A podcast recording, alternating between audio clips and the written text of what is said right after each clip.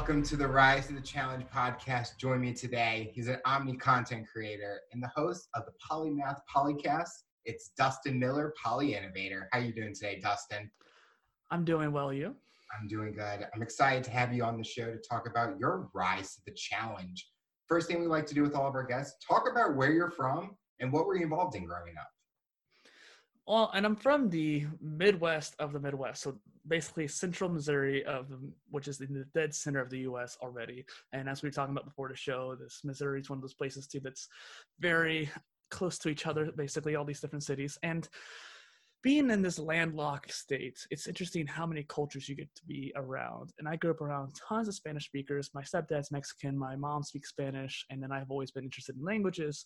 So I've always had a multicultural experience, and I've always loved like global cultures. And I think that helped me understand a lot about other people and how the world works in a way. And I've also been very interested in business. So I remember telling uh, the story before where literally when I was eight or nine, I would ask my mom or grandma for office supplies for my birthday. And that was because I wanted to be a businessman. and then even having my own business when I was 10, selling temporary tattoos. So I always had that kind of acumen. So when you were growing up, was there any businesses that caught your eye that made you want to do business in the future? Or it was just a time and phase where you're like, this sounds interesting for me? It was never really a phase because I've always kept it. And so it was interesting how as I got a little bit older, instead of being a businessman, I wanted to be a CEO. And I think I was appealing to that kind of uh, power to change things.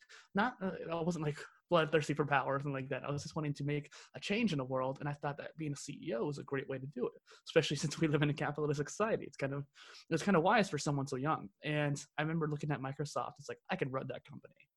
And eventually I ended up saying this kind of little slogan where I wanted to be a CEO of an international company driven to innovate technology and ideology. And that was the words coming out of a teenager's mouth. I don't think I've ever thought about those words growing up or anything. Yeah. Growing up, as we're both were growing up in Missouri, and we're in a state where there's a lot of different cultures. What's something memorable with the cultures you were learning about that you kind of thought this is something that I want to put in my life? Memorable. A lot of the times food. I love food. But um it's interesting because I, I remember growing up being a little bit picky and now that i'm older and i guess you could say slightly wiser i wanted to i wish i could go back and try more things. And i think that being open to those new challenges and new things greatly expands your palate and your horizons. And so when I was growing up, I remember listening to music of different cultures, learning different languages through the music.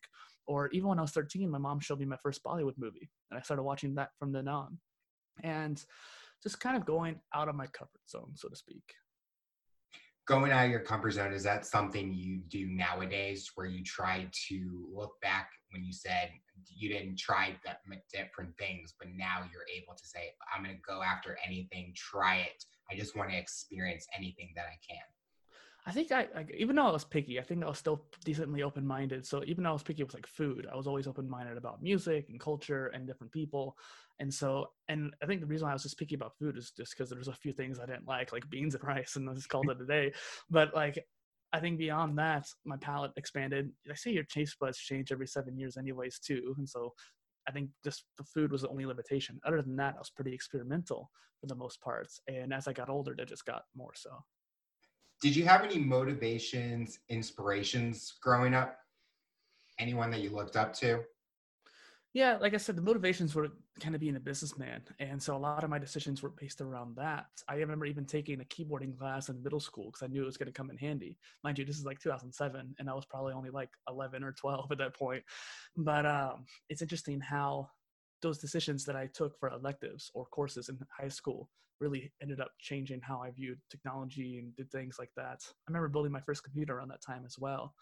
And so when it came to other aspects of life, I had a mentor growing up, a late mentor. His name was Tony, and he was part of the Big Brothers Big Sisters program, and I was his little brother. And I remember growing up, looking up to him, and he was teaching me things and trying to make me more philosophical too, as well with that mentor, was that something that you were looking at that time, or was it more of the opportunity and you were going to take it? It kind of just happened. I remember being part of a little community center, and I think I ran into him through there. I think he might have been a volunteering there. Then he was also part of Big Brothers Big Sisters, and so since we clicked at that center, we ended up kind of moving past that, became a more mentee mentor. Growing up, what's the biggest thing you learned about yourself? Hmm. Nonconformist. Do you want to explain that? Yeah so i guess you could say that i just never really like conforming to the social rules or something like that and i'm not saying that i was awesome or badass but could could possibly be that way i think that what happened was the like a good example is when i was in high school. I ended up going to summer school to get extra hours extra credits those years to catch up for certain things and both the schools i went to because there was two big ones at the time in town both of which I had gone to summer school the year before I had gone to that school. So I had never been to that location before. And I was always the curious and inquisitive type. So I ended up exploring the school, even though half of it was blocked off.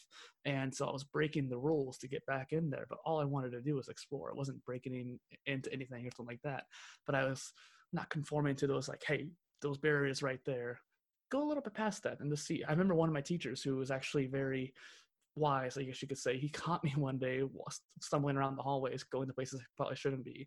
And he's like, What are you doing back there? I'm like, Oh, just exploring. And I think he saw that. And he's like, Okay, just don't let me catch you again. Something like that. It's kind of cool.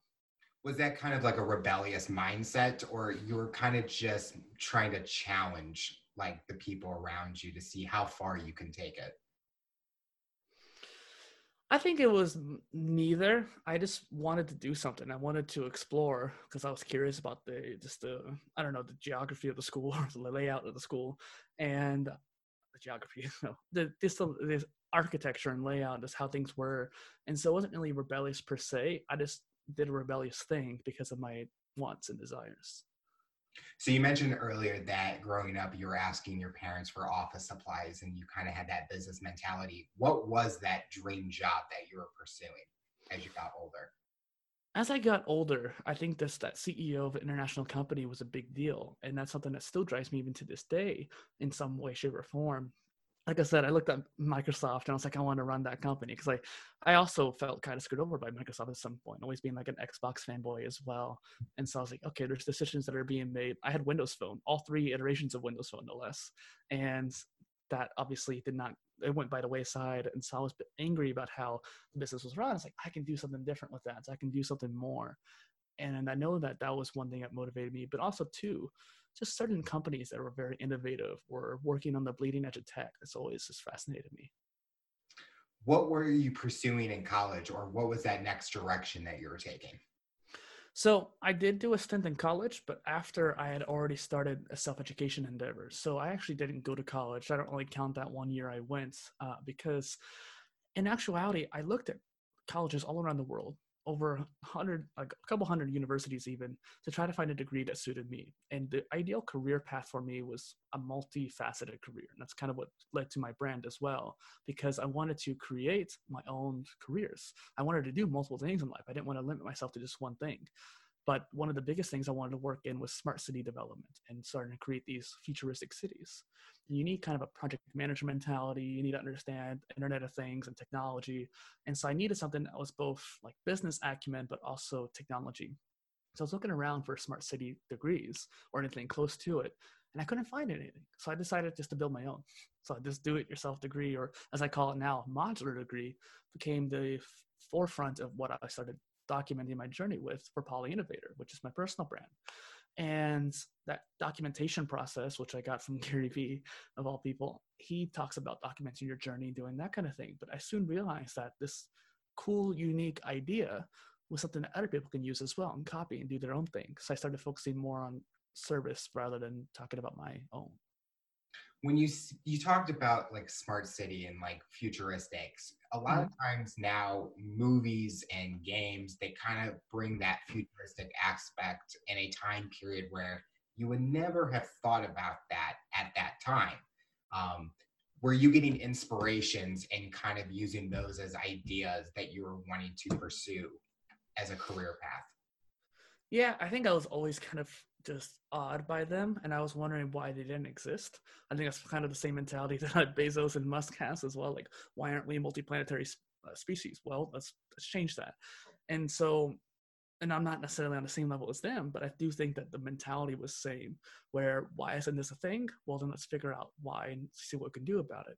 And I remember there was a game that actually did pretty poorly like financially wise it's called brink where they had a very futuristic oceanic seastead that was like a smart city on, on the on the ocean that was kind of like a haven for people but then they ended up being too ri- rural centric and they had rebellious people around them but it was interesting how the city was portrayed and I remember seeing like Star Trek and the, the futuristic United Nations. I just finished the series, uh, The Expanse, which talks about the Earth United Nations also just being a multi-planet species in the solar system, sort of like on Mars and Earth and the outer ring. It's just interesting stuff, and it's just we need in order to get to those places and those kind of things, we need the steps to be taken now. When you tell people during that time about what you wanted to do, was it hard for people to understand what you were going for, and how were you able to take it in a different way that people would understand what your vision was? I don't think I just ever really acknowledged what I wanted to do to some people. Some people just didn't want to understand it, or if I try to explain it, it's kind of say it's unfeasible or something like that. And a lot of ambitious goals are like that. But I think if you want to get things done like that, I don't remember where I saw this, but there was a quote that said, if you want something to happen, don't tell other people about your plan or if you want the plan to succeed, don't tell people about it. And I think it's the kind of mentality I kept. So I don't talk about it till now recently where I was like, okay, well, if I'm not going to follow the traditional path, I'll create my own. Now I can talk about it because now I'm paving the way, so to speak.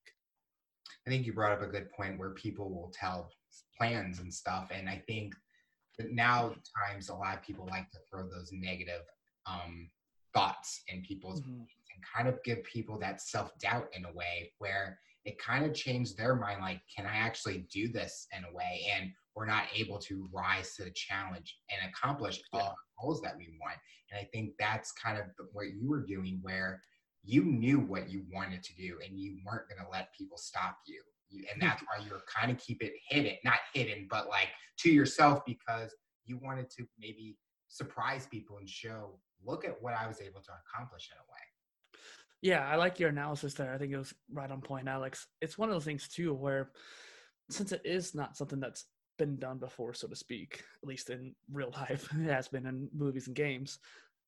There was a certain level of like expectation that people have, like, oh, why isn't it this level just yet? And on top of that, too, since I didn't go to college, they're gonna assume that I'm not educated or not well suited for this kind of thing.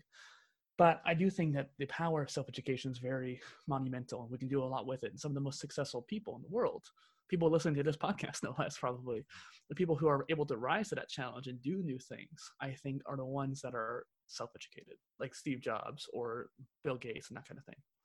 I think education, I think even for someone that didn't go to college. You mm-hmm. probably learned your education in a different area, maybe street smarts in a way, actually putting yourself in situations and learning from real world experience. And I always viewed as real world experience is the best way to learn. I can't even tell you what I read in a textbook, even though I have a college degree. And some of the stuff I've learned, I don't even remember what I did. And I think when I got into yeah. Of marketing and events and stuff, that was where I was testing myself. What was something that you challenged yourself in the field that you were going into or with the projects that you were taking on? Well, I realized right away marketing is a very important aspect. And when I started doing content creation, such as blogging back when I was a teenager, this was back in like 2011, 2012, I started a blog. Wasn't the greatest blog, and it wasn't, and this was before Poly Innovator. This was a different endeavor that I had done uh, which we can get into as well. But it was interesting how I realized even back then, back in 2012, that I needed to do social media marketing and how do I get this word out? How do I do email stuff? And I didn't necessarily get super knowledgeable on the details, the deep knowledge, but I got a wide width of what I needed to know. Okay, I need to know audio, video, and written, as well as email and social media, and how do these platforms work. And even though I wasn't super educated on it back then, it gave me the high level understanding so that when I got to the point where I could do those things, which I started doing over these past few years more and more, I was able to get a bigger picture understanding. Like, okay, I can take this piece and turn it into this and have this be shared this way. And that's what came of the, that's what became the Omni content, where I realized that the best way to create content is to try to maximize what you can do as one person. And if you have a team, great. But if you have to do it just by yourself, which I'm sure you know how it feels as well, being a solopreneur, that, that kind of by yourself mentality is something that's hard. And I always try to take the polymathic approach to things. And so this omni content idea came from I start with a blog post because that's what I was good at first. I start with a writing. Some people start with a video, but I like the writing. I make the blog post as best I can, SEO optimize if I can, that kind of thing and I take the big points and make it into a slide deck. That slide deck becomes a visual then for me to talk on a little talking head like we're talking here over the slideshow, make a video, and those videos are formatted in a way that I can cut out the audio, make it into a polycast. So you get four different kinds of content pieces from one basically episode or sprint of content. And I think that's a great way to content repurpose what you're doing, repurpose your content, I guess you could say. And that way you can maximize what one thing can do and then you have automation and other factors involved as well when you were creating the blog what kind of content were you writing about so the blog originally was called the United Living Construct, which I it's already a mouthful there too. The United the ULC was meant to be a hub of innovation or a hub of innovators, and the slogan I used was "World Unity through Self Development." And this kind of takes like this was created based off that slogan i made as a teenager that pitch i want to be ceo of an international company driven to innovate technology and ideology well in order to do that you have to innovate the ideology of the people that you're talking to and build them up. If you want to create smart cities or make global change, you can't do it on the big scale. You have to start from the bottom and work your way up. And I realized I can't just tell people to change this way or become this way. I have to show them why it's important and how to do it, and then what it is and what the point is. And that's what the self self development and self education aspects came into play. Because once you can teach yourself, understand more, kind of elevate your own consciousness in a way, then you could rise up to the bigger challenges as well. When you are learning new those skills with mm-hmm. SEO, all that automation, marketing stuff, did your confidence get bigger and bigger where you're like, wow, look what I'm able to do as hmm. from where you started to now where you are? Yeah, I, I know a lot of people face imposter syndrome when it comes to like being a content creator because they're like, oh, I'm not as good as Casey Neistat or something like that. But I don't really compare myself to too many other people when it comes to content creators. And if I do, I know that they're farther ahead of me, so I don't have to be as good as them. And so I don't really have the imposter syndrome as much as some people do, but I do have the kind of mentality of like, hey, I've gone really far. I need to keep working harder. Just for example, too, I set a goal that was really overly ambitious because the content that I mentioned earlier, the Omni Content series, it's something that was made because Gary Vee put out a keynote last year that still stuck with me. I was literally watching a clip of it earlier today again, where he said you need to be creating 100 pieces of content a day. And that's an insane amount, and it's an insane kind of philosophy to have about it. But he has a point. And if you can do that, you can reach more people contextualize it for different cultures and different places around the world. I know that Gary Vee, Neil Patel, some of these great content creators are actually translating their content, their blog posts and their videos, even getting it dubbed and putting it in Brazil or in China or or like other or other places in Asia too. And it's fascinating how they're doing that and they're contextualizing their content to those places. So you don't have to necessarily make hundred separate pieces, just repurpose them in different ways. And so I told myself, I'm going to make one Omni content, which is that whole sprint of stuff every single day this entire year. And at this point, I've made five. But it's funny how that goal is overly ambitious, but I have learned from it. And I was able to modify my strategy pretty quickly because I actually experimented and tried it out. So, when you were starting that blog, after the blog, what were you wanting to accomplish next? What was that next career path that you were taking? Hmm, that's funny. I, I got on a tangent there. The blog, I realized that in order for it to succeed, especially if it's company, I would have to make money or sell something or become a capitalistic in a way. But I just wanted to share knowledge. I just wanted to, I wasn't doing it for the money. I know that money is a transfer of knowledge or not knowledge. It's a transfer of abilities, basically. It's like IOU. And if you can make more money, you can do more IOUs and do more in the world. This is how our capitalistic society works, global society. But I didn't have anything to offer. And I realized too that I wasn't good enough yet. I was like 17, 18 when I was really kind of working on this the most. And even actually a little bit older too, I think 19 or 20, because I ended up doing a little bit more as I got older too. I remade it. And I realized that, okay, if I'm not offering anything, if I'm not good enough yet, which is what inspired me to look for a degree and create my own, because I was like, I need to improve, I need to do more and become the person that could lead that company. Well, in order to build myself up, I need to learn. I need to also build my reputation. So Poly Innovator came into existence to be that personal online presence. So what were you wanting? What was the first thing you had to do to hmm. get starting that branding or the personal brand that you were creating? I need to create content. And so you got to be able to create stuff or document your stuff in order to put stuff out there. You know this as a podcast host where you're creating this content, you're interviewing people, you're learning from them, and you're getting built up at the same time. And the more content I've created, the more people I've interviewed on my own show as well, the more I've grown. And the more I realize the faults and the weak points of what I'm talking about or what I'm doing. And so the modular degree has evolved so many different times on the back end because I was like, okay, I mentioned this, but someone said this. Okay, I need to change. And so the next thing was just try to expand what I was doing. Since I started with blogging, I was kind of shy on camera. I didn't know how I needed to look at the camera. I didn't know I needed to have body language and presence. And I also didn't like hearing my own voice. So even right now, hearing myself talk, I can hear part of it through the headphones. And I'm like, okay, that's kind of gross sounding. I don't like the sound of that. But as you do it more and more, you get used to it. Some of the greatest creators, like Robert Roberto Blake, talk about making hundred videos before you even worry about like quality at that point, or like just just get the quantity out there because quality will come once you've learned. So at that point, it's just starting. Did you ever have um, a thought where you wanted to learn maybe by working for a company and get the experience there, and then be able to do what you wanted on the side, or was the whole goal to just be that entrepreneur that you wanted to be? Well, for one, there wasn't really any company that I truly desired to work for, which might be the entrepreneurial mindset in me or something like that. But I looked around and I still look around because I still need to make income right now. I'm not cr- currently generating income because of this because I'm still working on the free stuff, the, the more providing value aspect. But I started working two weeks before my 17th birthday as a lifeguard. And this goes into the whole polymathic mentality that I mentioned earlier as well. Is that soon after I became a swim instructor, pool manager, water book instructor, water boot camp instructor, move your joints instructor, uh, personal trainer, fitness attendant. Then I started working other jobs as well. So barista, escape room, game master, cashier, all kinds of different things. And so I've always generated income just by doing a day job and kind of going with the hustle and then doing this on the side already. So I kind of was. I wasn't necessarily learning the same skills, like you said, but I was doing other things.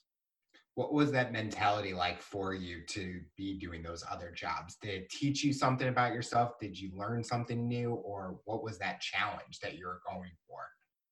I mean, even from a young age, when I was in middle school, I knew that I looked up to like Leonardo da Vinci, who was a polymath. He's like a true polymath, you could say and i knew that i liked his kind of style of living and i liked doing multiple different things. I didn't realize that i could possibly be that way per se but i just wanted to try to involve myself in that kind of mentality and then i just wanted to do more. It was curious like i want to do this job see how it works. I remember being a lifeguard and just watching the other teachers teach and i'm like i would do that differently oh that's not super important. I won't spend too much time on it if i was teaching. And oh that was really good. I need to take that idea or something like that. Because I, I worked with some great teachers. And eventually i got the opportunity. And i was like okay cool. And i started building on top of that and building my own reputation as a teacher and creating that kind of like what's the word? Kind of homey mentality where people were like happy to be there and happy to exercise. And the more i did obviously i got overwhelmed in some points where i'm like working eight different jobs at once but it was exhilarating. The challenge was awesome, and I felt that that was very rising to that challenge, so to speak. Did you ever feel burnt out at all oh, oh yeah. Oh yeah. Well, and mind you, I've always worked like two or three jobs at a time, employers, I mean, and then working multiple positions positions beneath that. But there's been plenty of times, like even right now, I'm only working for one company. Granted, this whole year has been weird for everybody. I think they can all understand that that's probably one of the biggest reasons why. But I always worked multiple jobs. I still teach two different kinds of positions, like personal train, swim instructor, as well as water aerobics right now, even.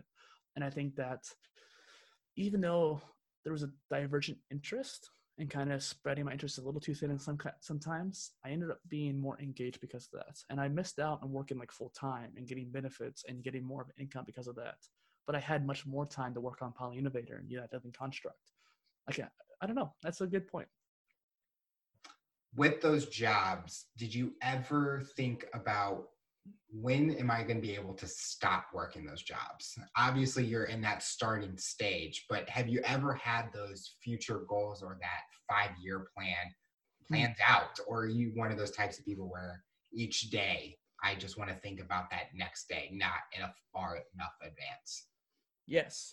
So I even made a micro podcast about this recently, like a little micro episode, because it was like a little idea rant about micro and macro focus. You need to have both and you can't just look at the big picture but you also can't be too caught up in the details.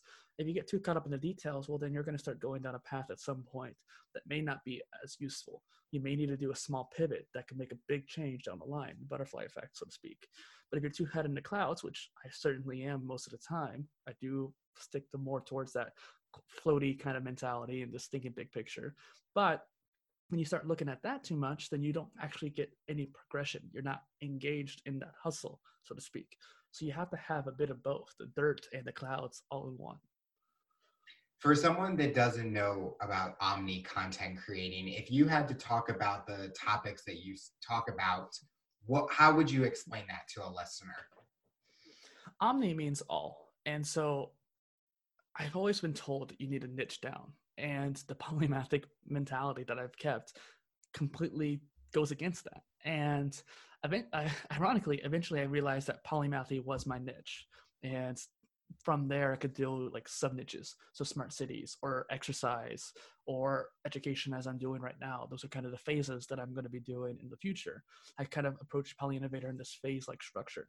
The Omni content just means all topics basically and also omni-channel, which is for omni-channel marketing, being on omnipresence on multiple platforms all at once. So if you go to Facebook, you're going to get kind of the same feeling and branding as you would on Twitter or in a store or something like that. What has been a piece of content that you've talked about or done that is a proud moment for you? Hmm. I've created over 100 polycasts and I've done over 180 blog posts and I've done I don't know how many videos at this point, but none of them really stand out so much as a big hallmark, except for one where I created this manifesto where I go into like it's kind of an ego trip, so to speak. I just talk about what I want to do in the world. And I thought if I put it out there in the ether, someone might hear it, someone might resonate with it and talk to me.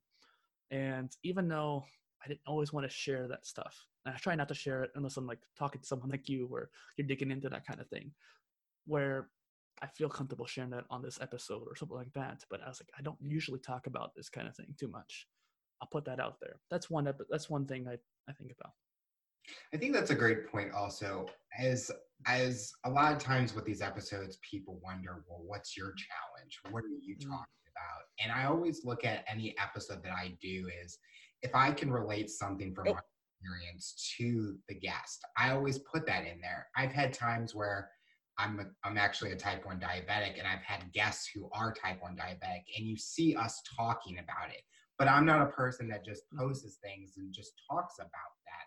It's kind of like in your situation, if someone's interested or they come for that kind of topic, that's when I feel more mm-hmm. comfortable.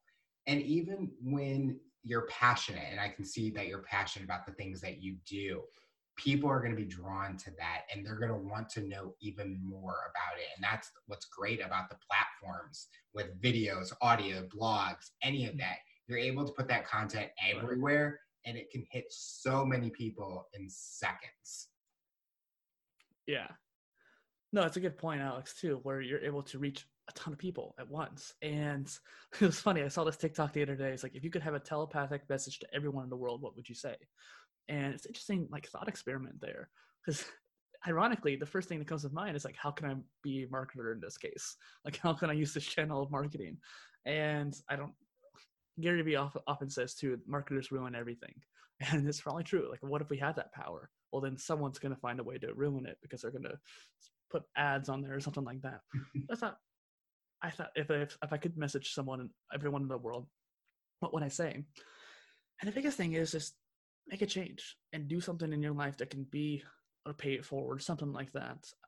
The one hashtag that I've kept from both endeavors, the ULC and the Poly Innovator, was this hashtag make a change. Because I do think that we all are capable in some shape or form to do something, even if it's just like make a change in someone's near you. Like we live in decently sized cities, but they're not huge. They're not going to be reaching a ton of people in our town. What if there's this one person that you're just interacting with that you can make a big change in their life? Well, who knows? Just like that mentor that I had he made a big change in my life despite the fact that he moved a few years into my teenagehood i think and he moved like out of state i mean. So we still kept in touch but he was no longer highly prevalent in my life. But he spent those years with me and made a change in my life that's now affected me to this day. You talked about hashtag make it make a change. Have you had that kind of moment where you thought maybe i want to mentor someone. I want to give back and give someone that a little brother or or that organization that opportunity to see how big of an impact it made in your life. I mean, I'm a swim instructor. yeah, personal trainer. so yeah, uh, I've taught hundreds of people how to swim. I don't. I've lost track how many people I've taught over the years. Even if it was just for one session or for multiple sessions, I've taught them as best I could. And I always went in with just being a high quality instructor in mind. Even when I felt like crap, it's almost like uh, something clicks in my head and I get into the groove of things. And it's interesting how if you can get things thought in systems, so I've always been a systematic thinker, it's becoming more natural for me, but for some people it's not there's certain systems when it comes to like swimming or when it comes to exercise that if you learn those and this goes for any skill mind you but exercise is a good basic example where if you can learn those systems you can basically master that particular skill. You just have to learn the basics of the macro view and then apply it in the nitty gritty you talked about your show. Talk mm-hmm. about what's the mission of it and what do you want listeners to learn from it so the Polymath Polycast is my show. It's my secondary series. The first series is the Omni content, and the Omni content is just something I wanted to play around with the actual ideas that I wanted to share with the world. However, with the Polycast, which includes Omni content episodes as well, is a multi-format show. I call it a polycast instead of a podcast because poly means much or many in ancient Greek. It comes from the idea of being a polymath, someone with many learnings, and or much learning, I guess you could say as well and so being able to talk about multiple topics and go into multiple different kinds of shows because i have the three to nine minute fireside micro polycast the medium episodes like the omni content and then the long form ones like the interviews. I'm able to do many different things and share many different ideas through those different kind of formats. And a lot of people too will come in like i don't want to spend 40 minutes two hours or however long the interview is.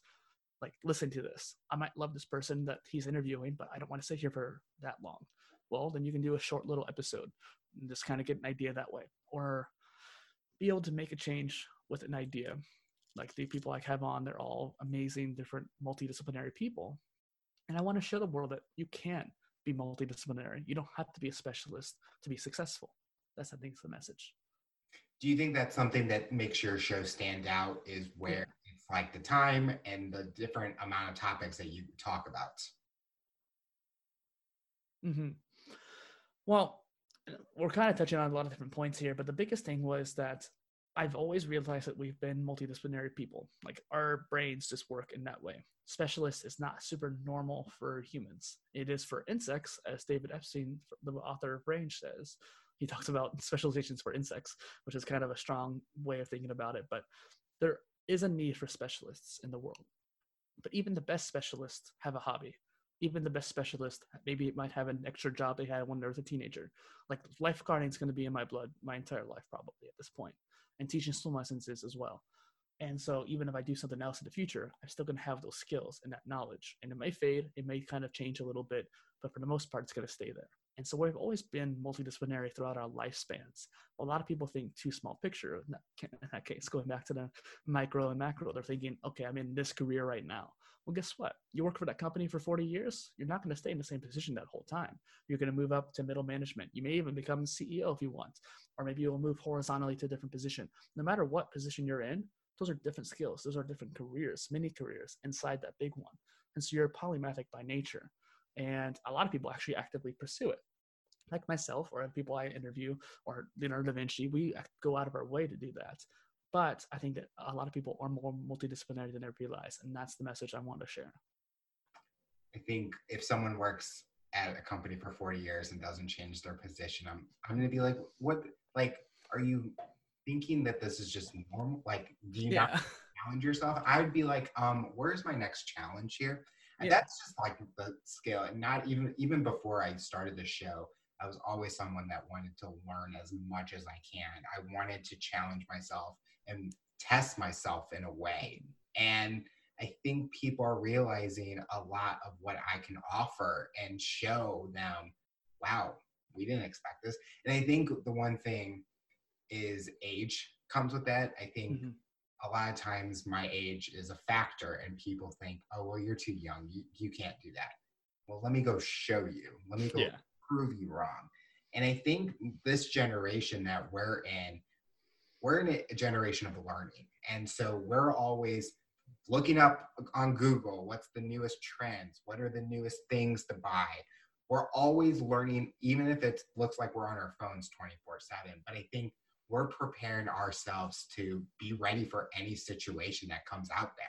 And I think your show definitely does a great job because you're not specific on one thing. You're basically giving so much information to everyone that mm-hmm. they're just going to absorb that information and make them a better, well rounded person. Right. So, Alex, what's the challenge that you're rising up to at the moment?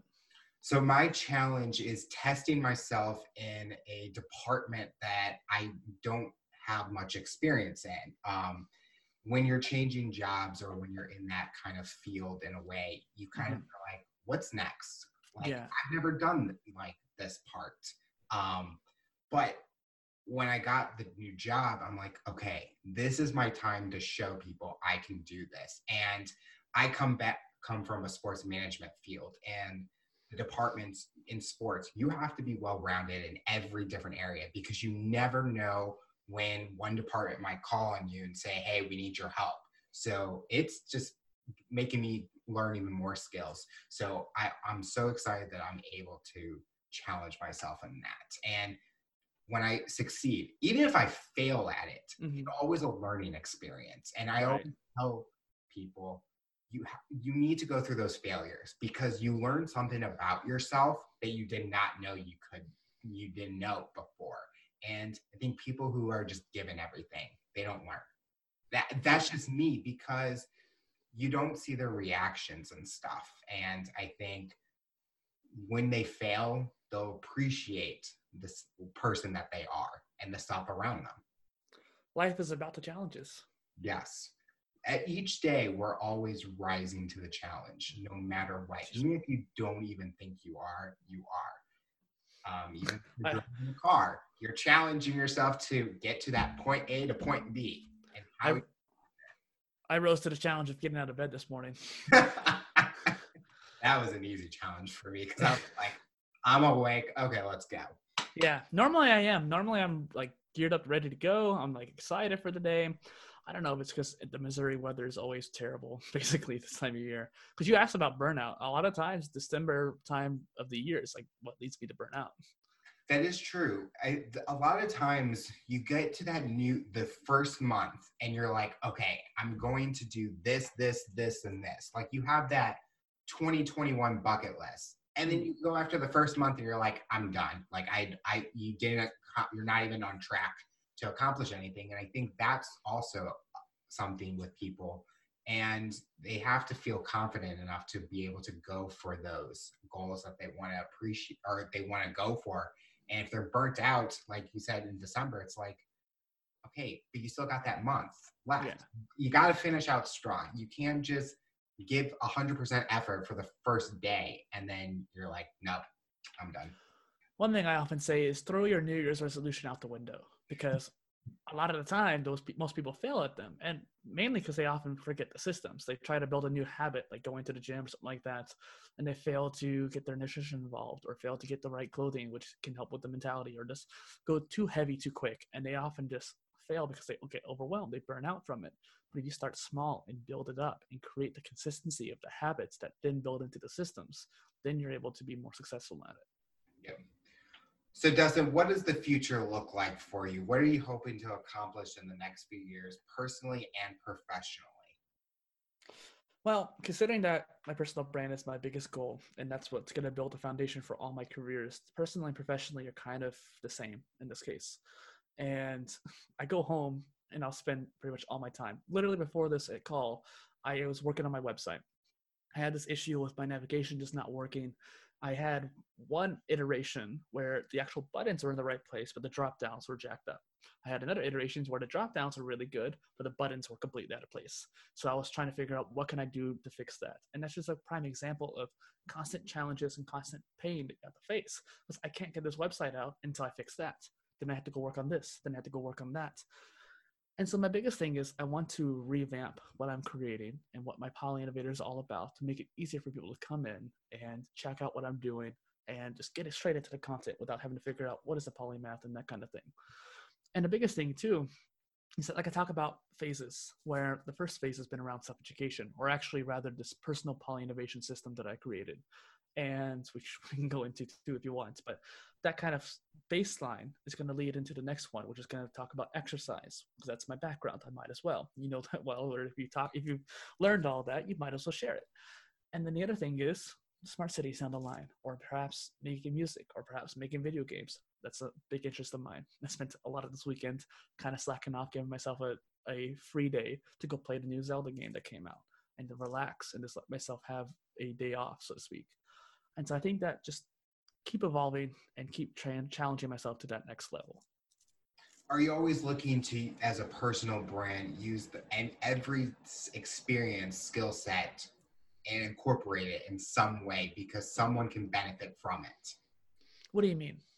So a lot of times people will do like a project or their current positions and they kind of don't realize their skills from before can't help them nowadays. But when you actually dig, dig down deep, they're actually mm-hmm. utilizing those skills.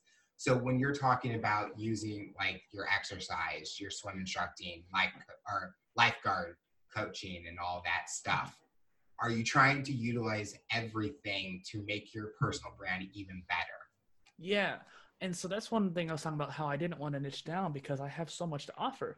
I built my first computer when I was like 10 or 11. And that's a knowledge that could help a lot of people. And sure, there's Linus Tech Tips out there. There's other great YouTube channels that explain how to do it. But I've had a knack for explaining things simply when I'm teaching.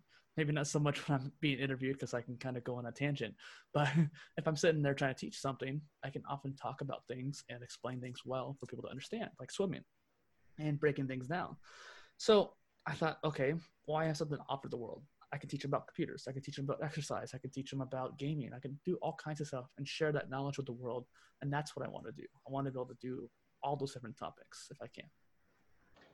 For the final question, I'll ask you for someone that's listening to this interview, what tips or advice would you give them to accomplish their goals, overcome their challenges, and rise to the challenge?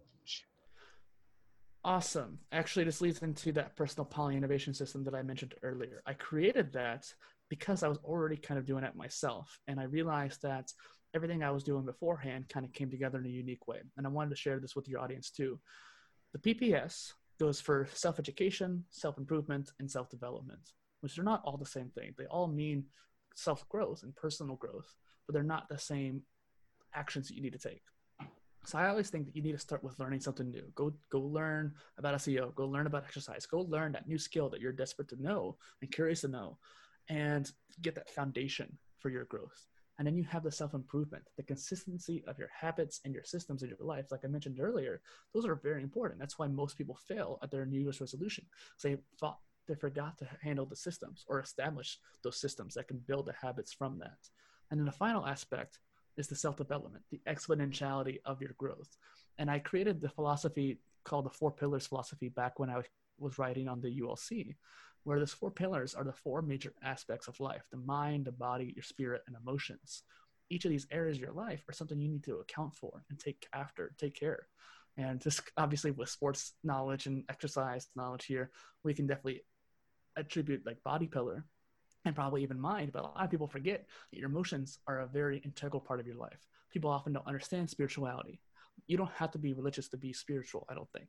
And I think that it's more of a balance between the conscious mind and subconscious mind, for example.